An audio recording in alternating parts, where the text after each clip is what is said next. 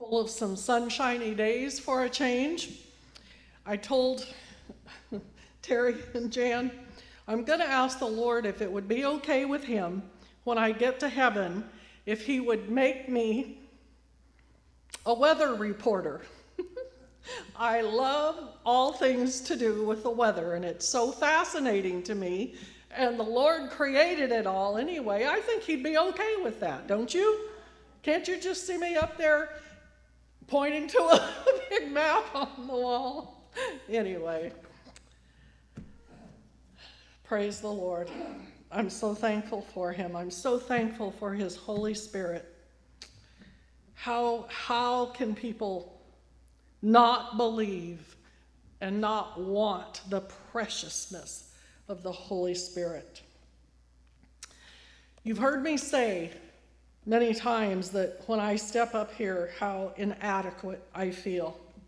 And today is no exception to that. There are many questions that I have about Scripture that, even if there are people who answer them, they're very divergent opinions. Some are, you know, polar opposite of each other. You can find almost every uh, ex- explanation of Scripture that you could possibly imagine if you just look for it.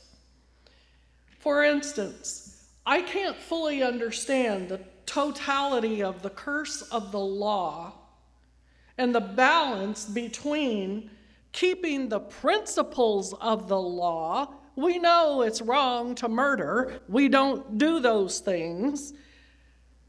Yet the Bible tells us there is now no condemnation to those who are in Christ Jesus. In other words,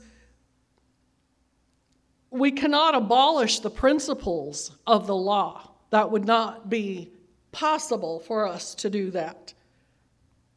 Yet we know that the practice of the law was fulfilled when Jesus came and paid the price for sin upon the cross.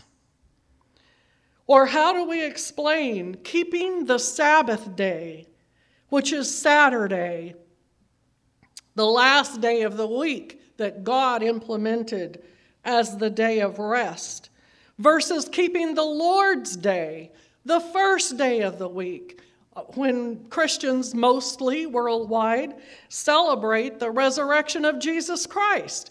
That's supposedly why we celebrate our Sabbath on Sunday, if you will. It's a crystal clear picture in Scripture that the Jews, without question, were to keep all of the law the moral, the legal, and even the sacrificial systems that were built within the law. And in order to do this, they had to worship on the Sabbath day, which, as you know, was sundown Friday to sundown Saturday. Leviticus 20 and 8 says, You shall keep my statutes and practice them, because I am the Lord who sanctifies you. And in verse 22, he said, you are therefore to keep all of my statutes and all of my ordinances and do them, so that the land to which I am bringing you to live will not spew you out. And in that same chapter, God enumerates gross, immoral sins that will cause blood guiltiness or death including the sacrifice of one's children to Molech. God established that these sins were to be punished by death because the pagans do them, and they worshiped their gods on Sunday, even so, to, so far as to create a god for the day, the sun god. And God said these abominations were done by the pagans to defile the very sanctuary of God. It was Constantine, the Roman emperor, who in AD 325, when he converted to Catholicism, officially changed the day of worship to Sunday. And in AD 365, it was officially decreed by the Catholic Church that they would break the ties of association to the Saturday Sabbath, which was practiced by the Jews, whom they openly despised, so that they would have a completely separate day of worship on Sunday. Then we move into the New Testament, and the Sabbath worship day was still observed by many, including Jesus. In Matthew 12 9 and John 18 20, Jesus went to the Sabbath day, went to the synagogue on the Sabbath day to teach. In Acts 17 2 and 18 4, Paul the Apostle went to the synagogue with the Jews on the Sabbath. The scripture says, for three Sabbaths in a row, and then many more on top of that, preaching Christ to them to convert them to Christianity. So it wasn't an Old Testament, New Testament thing. And God did not at any point in time rescind the command to observe the Sabbath day. So you see what I mean, that it can get confusing, to say the least. What is the right thing to do? Who's right and who's wrong today? But I think if we keep looking into the scripture and see what the word says, we might realize that we might be asking the wrong question. In the Gospels of Mark, chapter 2, Luke chapter 6 and Matthew chapter 12, these two similar accounts are recorded, and Jesus gave the same response in each of these accounts. Jesus and his disciples were walking through a cornfield on the Sabbath day, and they were hungry, so they pulled some ears of corn and they ate them. The all vigilant Pharisees caught them in the act of reaping or doing work on the Sabbath day. and they accused Jesus and the disciples of breaking the laws of the Sabbath. Which is kind of odd because if you read Deuteronomy 23 25, it very clearly says when you enter your neighbor's standing grain or cornfield or wheat field, whatever the case, then you may pluck the heads with your hands, but you shall not wield a sickle in your neighbor's standing grain. So if you're walking through your neighbor's cornfield and you're hungry, you can grab an ear and eat it, but don't try to reap his harvest. Makes perfect sense. And Jesus re- responded to these accusations. Haven't you even read the story of David and his hungry soldiers? I'm paraphrasing this a bit. When they'd returned from battle and they were faint with hunger, and they entered into the house of God and ate the consecrated showbread, which was set aside only for the priests who served in the temple. And then Jesus said these words in all three of those accounts The Son of Man is the Lord of the Sabbath. In the second story in these accounts, Jesus entered into the temple on the Sabbath day, and there was the man with the withered hand. And again, the watchful Pharisees were there to see just what Jesus would do about it, trying to set a trap for him yet again breaking the law. And Jesus called this man to come forward, front and center, right in front of everybody. And I am convinced that Jesus would not have done that had he not been the Lord of the harvest with whom rested the power to heal and make him whole. He wouldn't have called him out and embarrassed him or made a, made a show of him had he not intended to heal him, which of course he did. And what's more, he could have healed him on any day of the week, but he chose to do it on the Sabbath. And he asked them, Is it lawful to do good on the Sabbath or only evil on the Sabbath? Does it make sense to save a life or destroy it? Think about it in a logical frame of mind. But it filled them with rage, the Pharisees, and they went out and they sought how they could kill him. So Jesus proved it's not the day that matters, it's not the practice of the systems of the law, but it's the power within the Lord of the Sabbath that matters. The scripture says that God created the Sabbath for the man, not the man for the Sabbath. God did not need a day of, recre- of uh, rest in his creation, but he knew that man and the animals and the servants and even the strangers who might come into town needed a day of rest and communion with him. So, what about the day of worship? Would you turn, please, to Romans 14 and let's read. We're going to read two passages of scripture and then we'll be done. Romans 14 1. This is an incredible passage of scripture. now accept the one who is weak in faith but not for the purpose of passing judgment on his opinions. I'm reading out of the New American Standard Bible, in case you're wondering. Verse 2 One person has faith that he may eat all things, but he who is weaker in faith eats vegetables only. The one who eats meat is not to regard with contempt the one who does not eat meat. And the one who does not eat is not to judge the one who does eat the meat. For, what does your Bible say? God has accepted him. Amen? Verse 4 Who are you to judge the servant of another?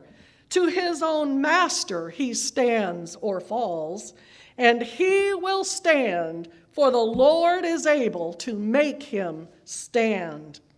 One person regards one day above another, another regards every day alike. Each person must be fully convinced, or the King James says persuaded, in his own mind regarding the day to worship. Verse 6 He who observes the day observes it for the Lord, and he who eats does so for the Lord and he gives thanks to God. And he who eats not, talking about the meat again, for the Lord he does not eat it, and he gives thanks to God. For not one of us lives to ourselves, and not one of us dies for himself. For if we live, we live for the Lord, or if we die, we die for the Lord. Therefore, whether we live or die, we are the Lord's. For to the end that Christ died and lived again, that he might be Lord both of the dead and of the living. Wow. What a message. Jesus became our Sabbath when he came. It is not the day, it is in him that we find our atonement, that we find our rest, and that we have all that we have need of in Him alone. This passage said, pick your day, pick your food, be convinced of it in your own mind. Know and understand why you believe what you believe, stand upon it, give thanks to the Lord, the Lord of the Sabbath. Amen. And I'm closing with one more passage of Scripture. If you'll turn to Colossians chapter 2. Paul wrote only four short chapters to the book or to the Colossians, but man are they powerful. So applicable then, but oh so applicable today. Chapter 2 verse 8. See to it that no man takes you captive through philosophy and empty deception, according to the traditions of men, according to the elementary principles of the world, rather than according to Christ. For in him all the fullness of deity dwells in bodily form, and in him you have been made complete, and he is the head over all rule and authority, even over the day of the Sabbath. Verse 11, and in him you were circumcised, marked, and set aside for him, with a circumcision made without hands, in the removal of the body of the flesh by the circumcision of Christ. Through circumcision in Christ, we are made spiritual and we are made eternal, just like him. And he didn't need to use a scalpel to do it. Instead, he used his own blood. Verse 12 Having been buried with him in baptism, in which you were raised up with him through faith in working in the working of God, who raised him from the dead. When you were dead in your transgressions and the uncircumcision of your flesh, he made you alive together with him, having forgiven all your transgressions, all our transgressions. Verse 14, having canceled out the certificate of debt consisting of decrees against us, which was hostile to us, and he has taken it out of the way, nailing it to the cross. And when he had disarmed the rulers and the authorities, he made a public display of them, having triumphed over them through him. And lastly, verse 16 and 17. Therefore, here's the crux of the whole matter. Therefore, no one is to act as your judge in regard to food or drink, or in respect to a festival, or a new moon, or a Sabbath day, because these are things which are a mere shadow of what is to come, but the substance belongs to Christ. It doesn't matter about the law versus grace. It's not the day of the week that we worship, and it's not the food we eat or drink. It's not what festival we keep or don't keep. It's that the substance belongs to Christ. Because of the power on the cross, on which Jesus nailed these things that didn't matter, that were transgressions against us. Excuse me.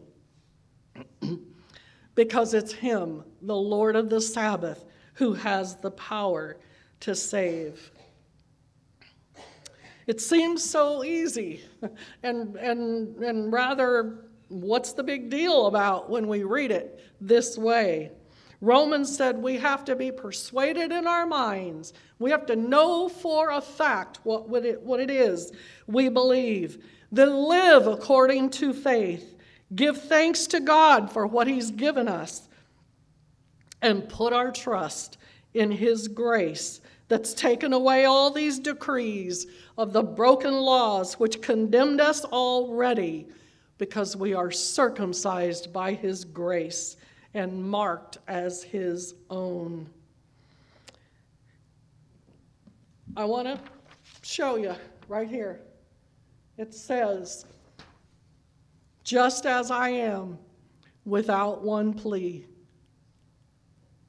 I have nothing that I can say on my own defense, for my own, uh, you know, stand on my own two legs. No but that thy blood was shed for me, and that thou bidst me come to thee, as he told us this morning, O Lamb of God.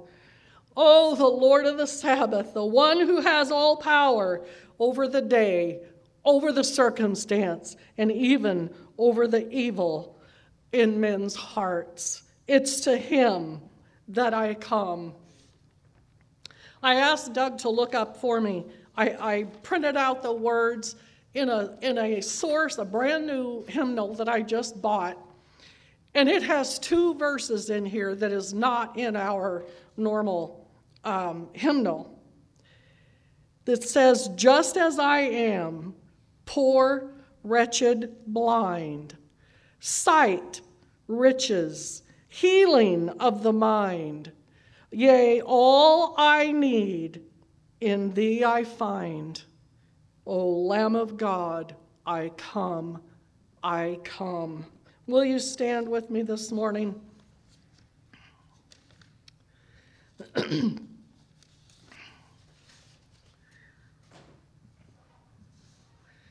Father, I thank you for helping us through the power of the Holy Spirit to understand what the matter really is, Lord, what the important part really is, and for what we must dwell on and know in our hearts. That whatever we choose, Lord, which day we want to worship or what food we want to eat, is not what you judge us on, but it's do we know your Son? Have we accepted him? Have we come and bowed our heart and bowed our knee to him and confessed him as Savior and Lord of our heart and life? Oh, thank you for inviting us to come, Lord. A free invitation. It doesn't cost us a thing except belief and faith in you and your Son, oh God. Lord, I ask you one thing today. Make our loved ones willing to come. Make those, Lord, who haven't committed their heart to you, who haven't figured out that it's not all these things that matter. Oh, but it's having our faith secured in the Lord of the Sabbath, who has the power to erase sin and heal the dregs that were left over, the transgressions that spoke against us. God caused them to come to. We want them in your fold, oh God, and our heart's cry is that they come to you. Oh, thank you, Jesus, for being with us today. And I pray, Lord, that you go forth from this place with each one. Oh, I thank you, Father, for your love and your grace that met every need that we have through the Lord of the Sabbath and the price that he paid on Calvary's cross. And we do ask all these things in his matchless name. Amen and amen. Hallelujah.